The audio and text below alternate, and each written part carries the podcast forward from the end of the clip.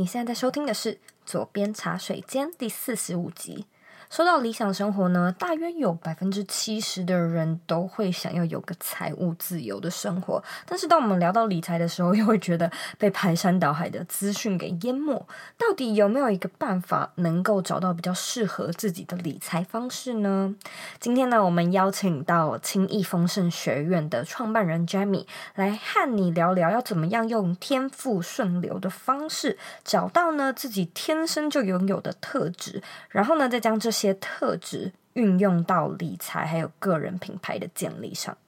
那在节目开始之前呢，我要先来阅读一位听众他在 iTunes Store 上面的留言。这位听众呢是 Louis 零二零五，我不晓得我有没有把你的名字念错，如果念错的话不好意思。他写说呢，最爱的 Podcast，谢谢 Zoe 让我了解生活虽然不完美，但不代表它不美。每每听完。左边茶水间，感觉呢又充满了动力，想认真踏实的过每一天。非常感谢你的留言。其实呢，我觉得做这些音频给我最大最大的改变和鼓励，就是让我知道，嗯。我做这些事情对这个社会是有贡献，还有对大家是有帮助的，哪怕只是一点点。这个一点点呢，就足以让某一个人的一天变得更好。所以我觉得这是一件非常不可思议的事情。那如果说呢，你喜欢这个节目的话，我也想要麻烦你。帮我到 iTunes Store 上面打新评分，并且留言，把这个节目呢分享给更多你觉得会需要、会有受益的人，以及呢订阅这个频道。然后呢，我在这边有一个好消息，就是呢，左边茶水间现在可以在 Spotify 上面收听喽。你只要呢在 Spotify 上面搜寻左边茶水间，你就可以找到我们了。那我们现在总共可以收听的平台，除了有 iTunes Store，在 YouTube 上面或者是 Android 系统的 Castbox 也是可以的，然后再加上现在的 Spotify，所以其实呃收听是很不被受限制的，看你喜欢是在运动的时候啊。呃，做菜的时候还是洗澡的时候来听我们的音频，我都非常非常的欢迎你。好，那在今天的主题中呢，Jamie 会和你分享他是怎么样达成财富自由，然后在这中间的过程中呢，是发生了哪些事情，以及天赋投资法的四大特质和他们相对的优缺点。那如果说呢，你想要收看这一集的文字稿，请在网址上输入 z o e y k 点。C O 斜线轻易丰盛，准备好了吗？让我们一起欢迎今天的来宾 Jemmy.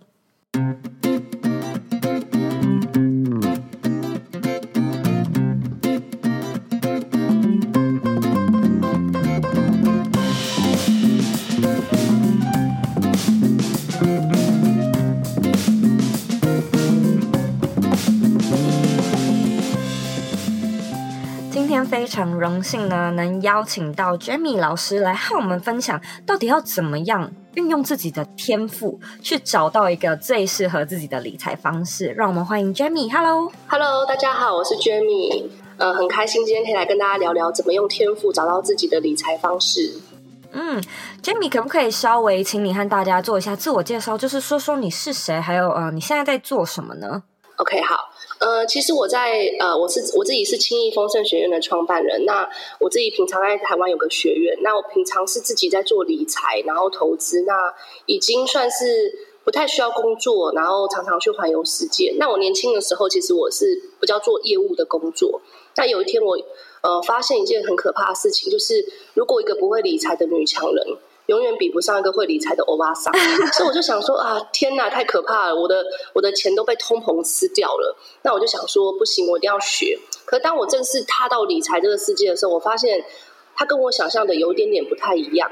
那后来经过几年努力以后，我发现哎，就是其实理财还是蛮好玩的，蛮有趣的，投资也是蛮棒的。这样，所以呢，后来呃，我就成立了个学院，然后帮助我身边的一些跟我一样同样困扰的人。对，这就是我呃为什么会接触那个投资理财的原因，这样子。嗯，原来是这样。那我有点好奇，因为你刚刚说到你可能现在已经呃开始财务自由了嘛？我相信很多听众他应该很好奇，就是你大概花了多少时间？那你中间的过程长什么样子呢？好吧，我这边稍微提一下好了。其实我从大概二十岁我就开始赚钱了。我念大学的时候我就在开始在努力赚钱。那我当时选的是业务工作，因为。我我觉得有一些人，他们可能会认为说，呃，全部的钱都可以靠投资就可以赚到的。但我自己认为，就是主动收入也是还蛮重要的。所以我当时的想法是，我要有一个可以快速累积我的本金的一个技能。所以当时我年轻的时候，我选择的是业务工作。那我运气很好，我在业务工作大概做了快要十年的时间。然后当时呃，算是超业啦，所以也累积了蛮多的。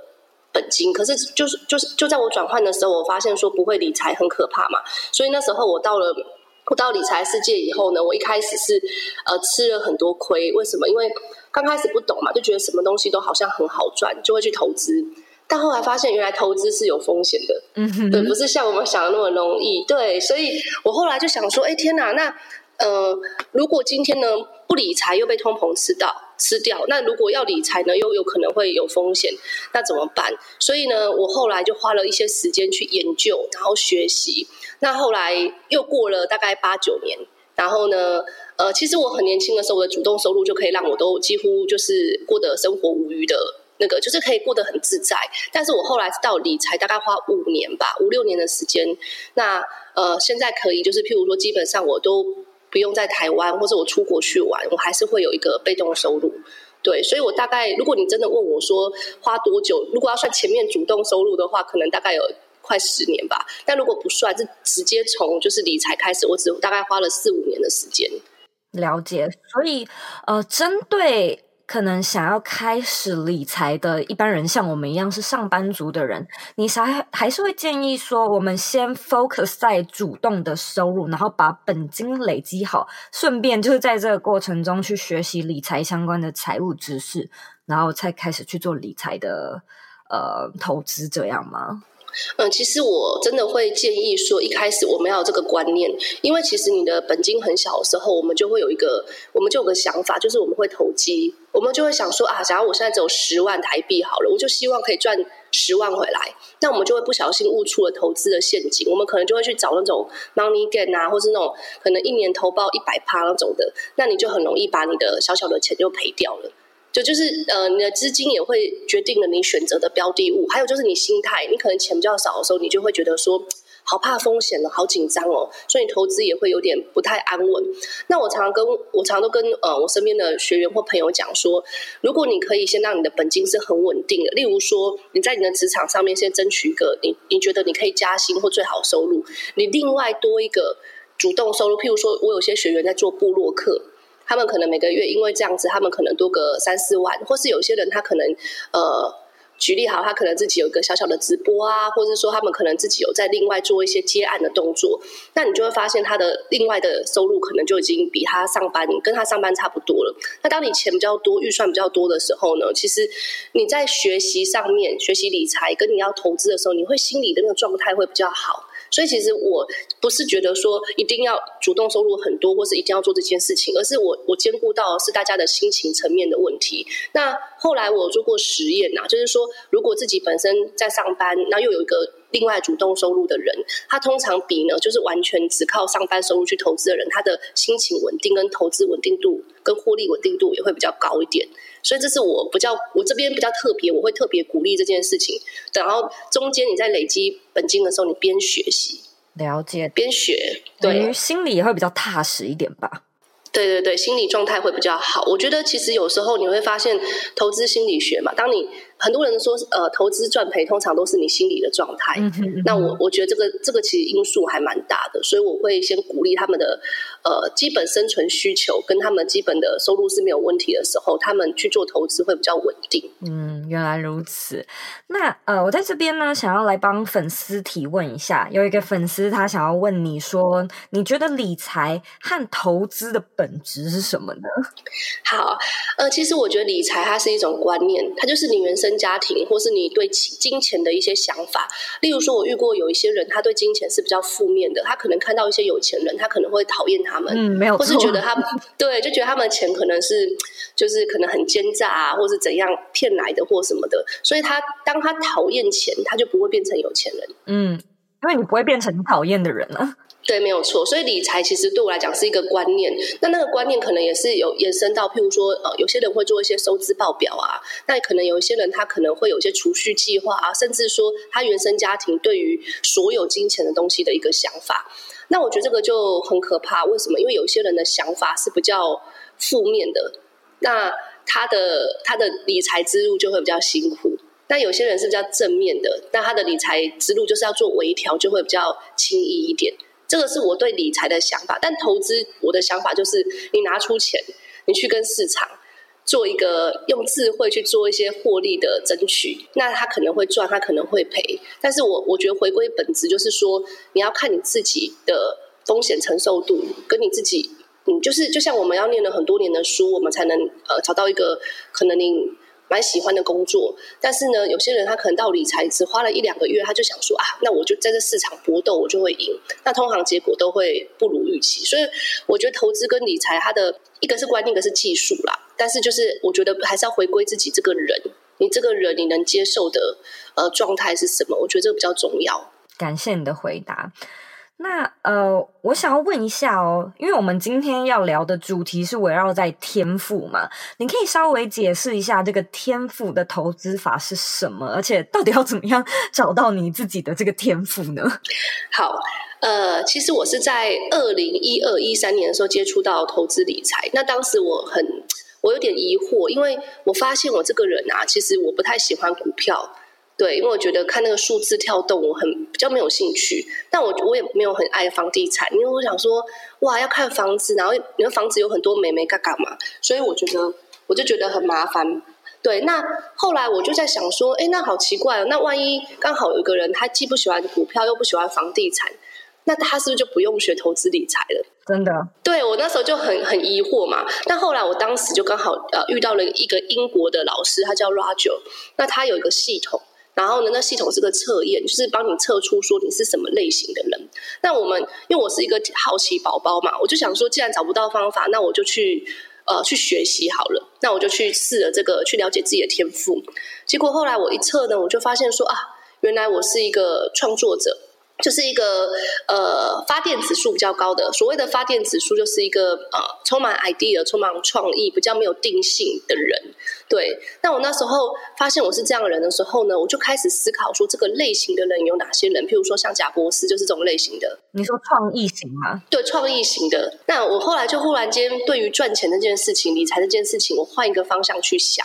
那呃，我觉得也许我可能不喜欢，可是我可以透过跟别人合作的方式，或者说我可以去找一些创意的理财方式，然后呢，比较适合我的。所以我当时换了以后，我发现那个呃财富增长的速度是我过去的两倍。太有意思了，因为呃，老师你也给我，你也有给我测我的那个天赋嘛，对，然后我测出来的结果也跟你一样，就也是 creator。其实，其实我觉得呃，创作者啊，就是 creator 啊，其实是一个很聪明的特质，但那个特质很特别，很聪明，很聪明。他们，他们就是比别人多的想法。但如果在这个特质上不会成功的人，通常有个原因，就是呢，他们没有办法把他们的 idea 落实变成财富。那呃，我们先来聊一下，就是你刚才说到的，诶，你做了这个测验之后，哇，发现了自己的天赋是什么，所以因此找到了一个最适合你的呃理财方式。那你可以稍微介绍一下，呃，什么样类型的人就是依照那个天赋，什么样类型的人适合哪一种的投资方式吗？好，那我就直接就是呃，用四种四种能量来讲好了。最上面那一个就是第一个数字，其实它就是叫做发电机的能量，发电指数。就是我刚才呃说到，就是说有很多 idea，很多想法，然后呢，他们每天都唯一不变，就是每天都在想。对，那他们如果今天他们如果呃要成功的话呢，首先是要把他们的想法落地，就是变成真的。然后另外就是他们最好有个 team，就是有人去协助他们，去帮他们，其实是最快的。这是第一个发电能量的。那我自己本身也是一个呃七十二 percent 的发电能量的人，对，就是我其实很喜欢想好多 idea，所以其实我大概有八九种的收入，可是每个收入都是别人在帮我 hold 的，对，因为我每次做个东西可能做。一年吧，我就失去了兴趣，我就觉得啊，怎么那么无聊？但是我以前会把那个、那个、那个东西就放放弃、放弃掉，但我会把现在我会把整个我的那个呃，可能已经赚钱的事业，我会接管给另外一个比较稳定的特质的人。那可能就获利分一半嘛，那这样子他就帮我做，我只要做里面最轻松、我最喜欢的部分就行了。这是发电能量的人，火焰能量人就是跟人互动的能力。呃，其实你会发现在世这这个世界上有一种人，他非常的亲切，你可能走在路上，他就跟你打招呼，他随时准备给你一个拥抱，对，他好喜欢跟人接触。那他们通常喜欢业务类型的工作，或是他们很喜欢跟人家。呃，交谈啊，好，那他们的他们赚钱机会其实就在人里面。例如说像，像呃，我有一些学，我有些朋友，他们可能是业务，超级业务。那他们其实呃，在做业务上面，他们会得心应手。或者是我有个学员，他们他从头到尾哦，他其实是一个很朴实的妈妈，大概大概四十几岁，但是他一个一年的收入可以有五百到七百。有一次我就问他说：“哎，你你怎么会有这么多的收入？”他说：“他都靠他的人脉资源。”他的贵人给他很多机会，因为他是一个很善良、愿意帮助别人的人。但这个这个特质的人要注意一件事情，就是因为你们朋友太多了，所以呢，你身边可能会有好人，也会有坏人。那如果你没有分清楚哪些人对你生命有价值跟意义，你就会发现说，那有很有可能就是你都花太多时间在嗯没有意义的人身上。那耗费了太多的能量。其实，美国现在的美国总统川普，他就是属于火焰人，就是他很会靠人啊、媒体，然后让他自己维持在一个还算不错的状态上面。但因为我跟我我们还我们提到这个人的时候，我们他或是欧普拉啦，欧普拉也是这个火焰人，就是透过跟人家互动啊、访谈啊这方面的。所以，其实火焰人的那个呃能量其实是还蛮厉害的。那再就是节奏人，节奏人就是说，呃，那个 tempo，他就是说，呃，他是比较注重时机点的。然后呢，他对于一些呃现在发生的事情很敏感，他们也比较喜欢服务服务性的事情。对，那呃有一个，然后他们很爱好和平，像呃德雷莎修女，有些人认识嘛，他就是属于比较呃下面特质的，就是节奏型的人。那这样的人，他们其实。不见得喜欢上台，他们也不是不见得要那么多人跟人互动，他们喜比较像军师一样，他们可能会在一个对的时间点做个对的交易。我有个很好的朋友在台湾做房地产，那他最喜欢就是在呃对的时间点出手买一个对的房子，然后再呃溢价到他最喜欢的价格，他觉得那是一个好有趣的过程。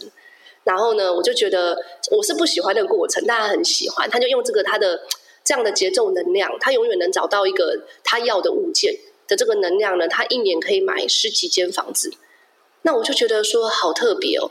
那再来就是我们的钢铁能量，钢铁能量其实是一个比较冷酷的能量，就是对你看到很多工程师或是有些男生哈，他们比较比较寡言。他们对另外一半讲话，也就是呃比较理性一点的人，对事不对人，没什么情趣。对，这个就讲到我的另外一半，就是他们是比较低调的。那他们他们重视数字跟逻辑，所以以前呢、啊，我是很喜欢我的直觉，我都会跟自己说啊，我的直觉怎么会赚。但我的另外一半总跟我讲说，我们不能看直觉，我们要看数字，你要看那个数字精不精准。那所以你就会发现，他们喜欢表格。那他们喜欢一些行政事务，他们也喜欢做一些就是只要用数据能算出来，然后可以赚钱的东西。所以通常这样的人，他们比较保守，他们做的投资可能就是呃比较长期一点、比较稳定的，然后比较不会赔钱的。对，那很有名，像巴菲特，他们就是属于比较这样的类型的人。对，那我我觉得，我觉得其实对我而言啊，了解这四种特质的人啊，是我呃可以接受他们的优点。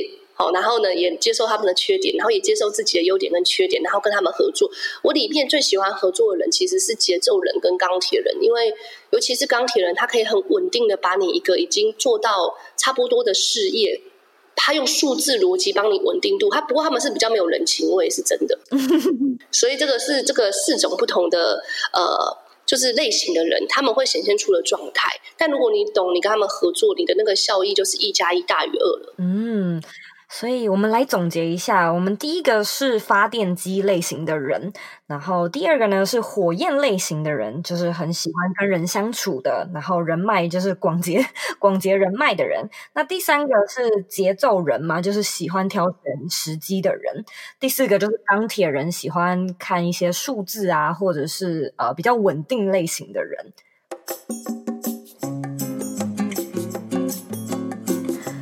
休息一下，进广告哦。你加入我们的脸书私密社团了吗？如果你喜欢今天的节目内容，欢迎到脸书上搜寻“理想生活设计”，或者是在网址上输入 facebook.com 斜线 g r o u p s 斜线 z o e y k 点 c o。我们会在那里做节目后续的内容讨论。然后，呃，你也可以在上面发表你对节目的看法以及希望我们做的内容。期待在社团里见到你。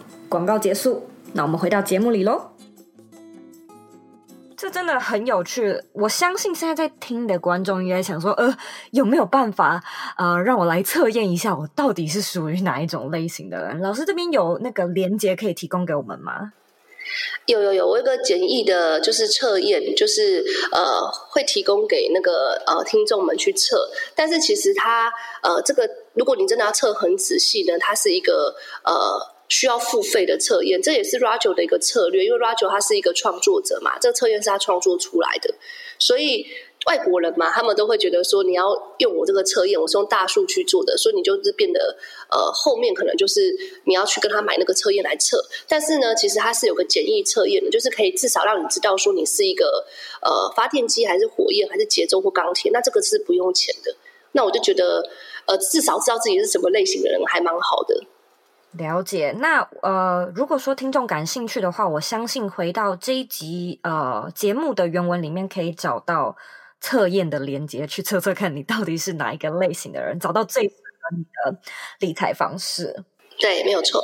好，那我想问一下哦，因为我相信现在蛮多听众可能是想要开始接触理财，但是还没有什么经验的初学者，你觉得呃市面上啊，就是讲理财的书籍或课程又那么多种。你会建议大家到底要怎么开始啊？就是选择太多了，有时候不太知道要从哪开始下手。哎，OK，呃，如果说你已经知道自己是什么类型的人啊，当然我觉得你可以去看一看你那个类型的成功的一个传记。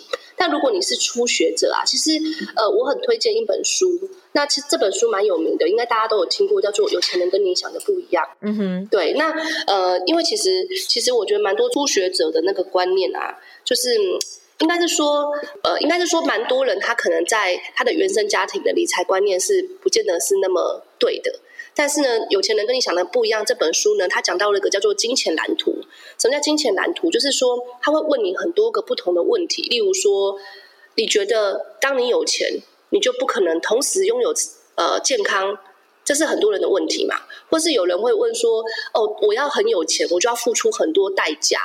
那这个都是金钱蓝图里面的东西。那我们一般人其实我们为什么不会努力去争取让自己过得更好的原因，是我们会卡关。我年轻的时候其实有卡到一个问题，就是就算我很有钱，但我也不见得我活会快乐，因为我可能会因为钱失去我的健康。那后来我才发现，原来有钱人是可以两者兼得的。对，所以我觉得这本书讲到很多金钱蓝图的观念。对，那那个观念其实很影响我们能不能在呃踏出去学习。那当然里面也有一些技术，譬如说六个罐子啊什么之类。所以我觉得，如果今天以书籍来讲，我觉得可以先看这本书。那我觉得我们运气很好，在台湾有很多学习的机会，因为台湾人太爱学习了，而且台湾很小嘛，你坐个高铁从台北到高雄很近。那我就会建议说，你找一个你喜欢的呃单位，然后在里面学习，这样子你就会发现，哦、你的速度会更快。对，所以如果你觉得看书太慢，那你就呃选一个你喜欢哦。另外还是还有可以就是听直播嘛，对，或者听广呃听您的频道，这样也可以啊，因为这样也可以有一些观念，因为你们都会访谈很多成功人士嘛，对不对？对，那我觉得呃我们在网络上面听一些频道也是一个很好的方法。嗯，其实我也是呃。这几年开才开始意识到，哇，理财好重要哦！可是以前在学校都没有教，然后现在出了社会，我觉得我是比较幸运，就是我开始意识到说这件事情我自己要去学，而且是不只是学而已，我可能还要花一点钱来投资自己在这个上面，然后在这方面做相关的呃进修嘛，不然的话我可能就不会去在这个这一块有成长。那如果说我没有自己去灌溉的话，我可能也没有办法做出更好的理想生活的一些呃选择。真的，所以我觉得这真的是很重要。就当我们意识到说这件事情是你的责任，是你要去负责，说你要学更多，然后你要负责把自己的这方面的知识灌溉好，你应该就可以去呃，应该说你应该就会自动的上网找资料，然后你可能开始会去评价嘛，或者是请朋友推荐。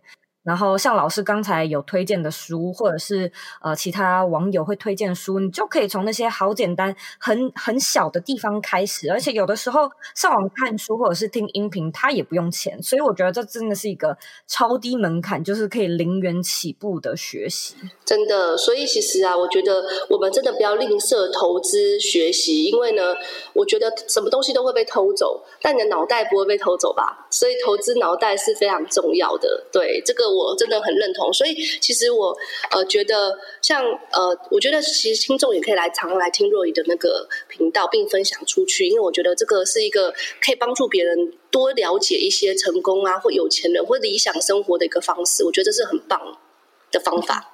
谢谢谢谢。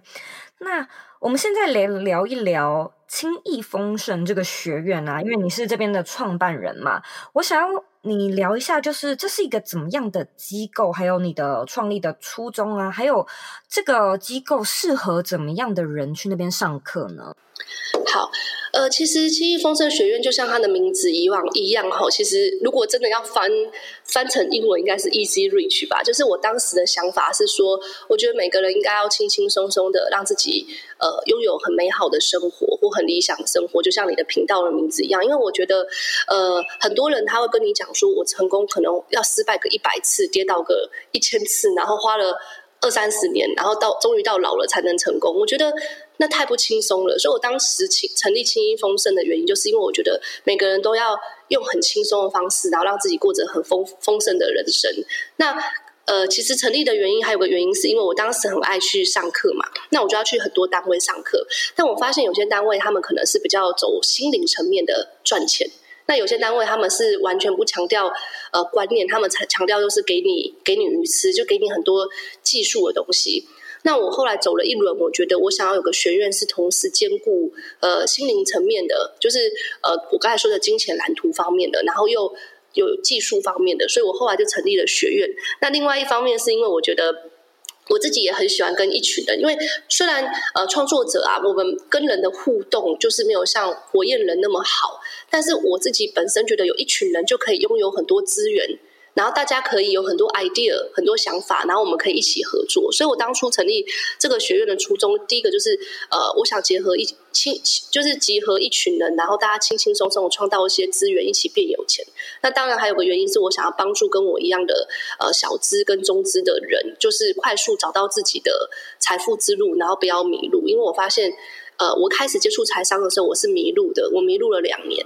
那如果有人可以快速跟他说：“哎，你其实不用迷路，你可以马上找到适合你的方式。”我觉得这样很好。那什么样的人可以上？其实我们都可以，但是我这边主要还是喜欢小资跟中资，因为我觉得，呃，我自己来自于一个小康家庭嘛。那我知道我们这种小康家庭，我们可能没有有钱人那么多的资源，但我们可能也不是说真的。呃，很辛苦，家里已经辛苦到说可能供不起我们念书。那像我们这样在小康这个家庭的人，其实最危险，因为呢，我们可能比较没有危机意识，因为我们不会太辛苦嘛。但我们也没有也没有说很很积极的想让自己过得更好。那我我觉得蛮多人现在这个状态下，那我觉得其实如果能启发这个阶层的人，就是往上提升，他们是可以帮助更多人的。所以我这边就是比较多中资跟小资，或是一些呃刚开始的创业族。嗯，了解。那我有点想要知道你们的上课方式大概是一个怎么样的方式，或者是频率，以及这个学院啊、你们在教哪方面的理财呢？就是有什么样的内容？嗯，我们的上课方式有分实体跟线上的，就是说你可以呃实际到我们的学院里面。那我们平常呃我们的课程只有排二二三四，礼拜二、礼拜三、礼拜四，六日尽量不排，因为我觉得那是 Family Day 嘛，就是我们可能有些已经有、嗯、对，就是陪小孩。那我们其实学院就是，如果你没有办法来现场上课呢，我们也会有一些线上的。课程可能是现场马上听，或是呃网络上面听也可以，可是这个部分比较少一点，因为呃我还是比较喜欢见到大家这样子。那我们里面的内容其实呃蛮广的，我一开始会讲很多，譬如说像呃我刚才说的观念的问题，然后呢，另外我们会请很多企业主来演讲，就是呃各式各样不同类型的企业主，那我们也会跟你讲怎么跟银行。呃，合作有一些比较好的资源，然后呢，还要了解你自己的天赋，就是你自己用什么方式理财。那当然，基本上什么房地产啊、美股啊，哈，这些我们当然还也是有。所以其实它是比较多元化的，因为我觉得，呃，我没有单就譬如只有单单有房地产或股票的原因，是因为我觉得不同特质的人他需要不同的启发。像我们前一阵子大家就在做那个台湾有一种叫做自自助洗衣店，若仪不知道有没有听过。你们好像知道，就是你就把衣服拿去外面的那个洗衣店吧，但是它是自助的，就是你投币，它就会自己转。嗯，对，那那个有有有有，对，那个其实每个月的呃，如果你认真做，每个月有十几万的进账，那我觉得它也是个赚钱方式，也是一种投资的方式，只是它不是股票，它不是房地产，所以我们就会提供各式各样的方法，让大家自己去选择他喜欢的，这是我们学院的宗旨。了解，那我想问一个问题，我就假设啊，我测出来之后呢，我是一个发电机，所以我已经知道我比较喜欢哪一种类型的课程。那我也可以就是呃，例如说某一些课程不上，因为我不感兴趣，那特别只上某一些课程吗？可以啊，因为其实我都鼓励同学说，不要花时间在你可能真的已经确定你不喜欢或是你做不到的呃投资上面。那当然，有些有很有实验精神的学员就会都去上上看。对对对，然后听完以后发现，嗯，真的果然像我想的一样，那我就去选我喜欢的。所以其实，呃，在学院里，我会，呃，我会让大家用比较开放的方式去选择他们最终他们想要操练的部分。嗯，了解。那我想要问你最后一个问题。OK，请说。你认为理想的生活是什么呢？我认为理想的生活是什么？其实我以前有一个呃自己的座右铭，叫做“有钱有闲，有一群志同的道呃志同道合的朋友，可以环游世界”。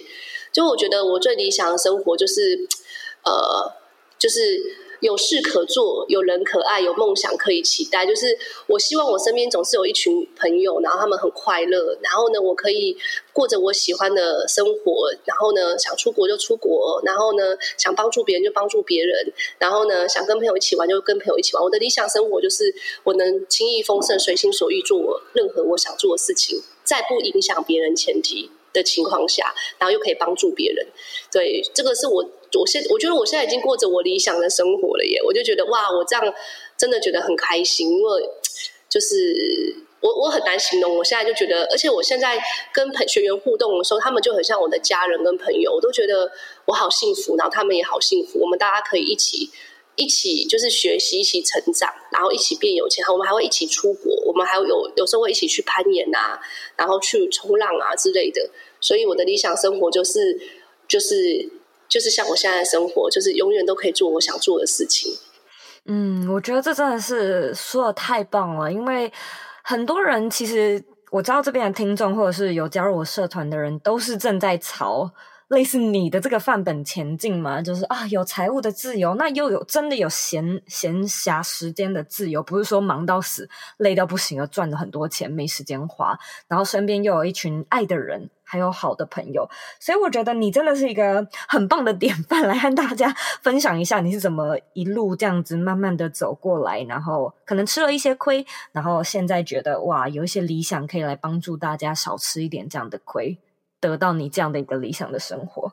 嗯，我觉得要呃，我觉得最重要的第一个就是还是要学习，因为其实我觉得有一个教练，有个人可以当你的指标，我觉得还蛮重要的。那第二个是我觉得呃，不要怕挫折。其实我这一路上我遇到挫折，其实是比一般人多的。我其实在呃一年，哎，我看一下，一年多前吧，这这个比较有趣一点。其实我是一个脾气非常不好的人。然后我其实 是，就是我是一个嘴巴嘴巴就是很尖锐，然后呢，可能呃讲话心心心直口快，可是心地是善良的。那我有我后来是发现我自己有一点呃，就是过动症的问题，就是我是一个比较呃容易冲动的人。所以我早些年呐、啊，我在跟人互动的时候，我常常就是会因为这样子，就是产生了一些误会。对，那可能不是那么多人，就是有些人喜欢我，有些人不喜欢我。那后来我就发现，我的挫折就是来自于可能就是跟人际的互动。那还有就是有时候投资也是会失利的嘛。但是我我觉得至少有一点，我觉得还蛮好，就是我一直是一个蛮负责任的人。我都觉得挫折就是一个包装过的礼物。当你这个挫折过去以后，你就会得到另外一个呃礼物，那个礼物会让你更好。那只是一般人不知道，他遇到挫折的时候，他就停留在挫折的那一页了。就是他再也没办法前进了，对，所以我是很想要跟呃学员讲说，没有人会轻易的、轻松的，一定就是一定要吃一点苦，然后呢可能会遇点挫折，那可能过程中你是享受它呢，然后是克服它呢，然后是呃抱着呃希望跟期待呢，还是呢你是一直觉得哇好累哦，然后好好不开心哦，对，所以其实后来到了这这一两年以后，我不知道为什么可能个性呃。我后来可能有去调整一下，我去上了一些课程，调整一下我的状态以后，我后来发现说，哎，我的脾气什么后来都改变了。然后呢，这些这些我原本的人际挫折就变少了。然后还有就是，我这个人呐、我常跟学员讲说，哈，呃，没有一个有钱人他从来没赔过钱的，但是却有从来没赔过钱的穷人。所以不要怕挫折，也不要怕赔钱。然后呢，说我一路以来，其实很多人说，俊明老师，你看起来好像就是很轻易丰盛啊，你好像都没有遇到挫折。其实我都遇到很多，我觉得呃蛮大的不愉快或挫折。但是我我对我而言，那些挫折都是养分。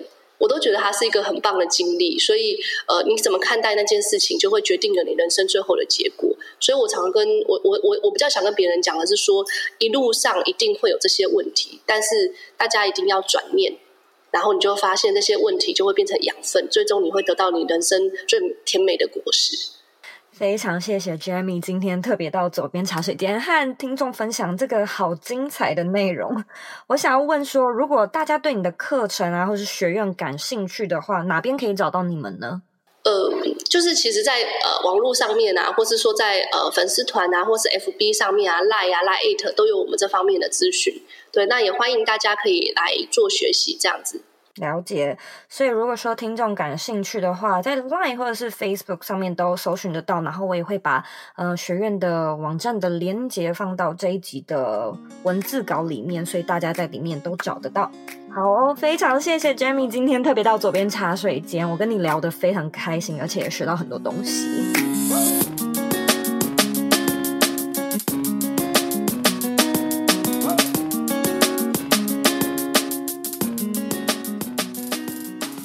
今天的重点整理：一，在开始投资之前呢，建议先拥有稳定的主动收入，或者是呢，透过个人品牌等副业为你创造多一份收入。因为当你的本金比较高的时候呢，你在学习投资还有做决定的时候，心情当然也会比较稳定，也会比较安心，那结果通常也会比较好。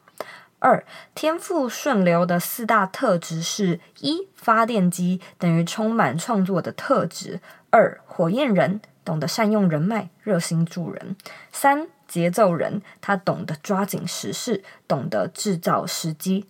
四、钢铁人，擅长打理数字，还有相关的分析。三。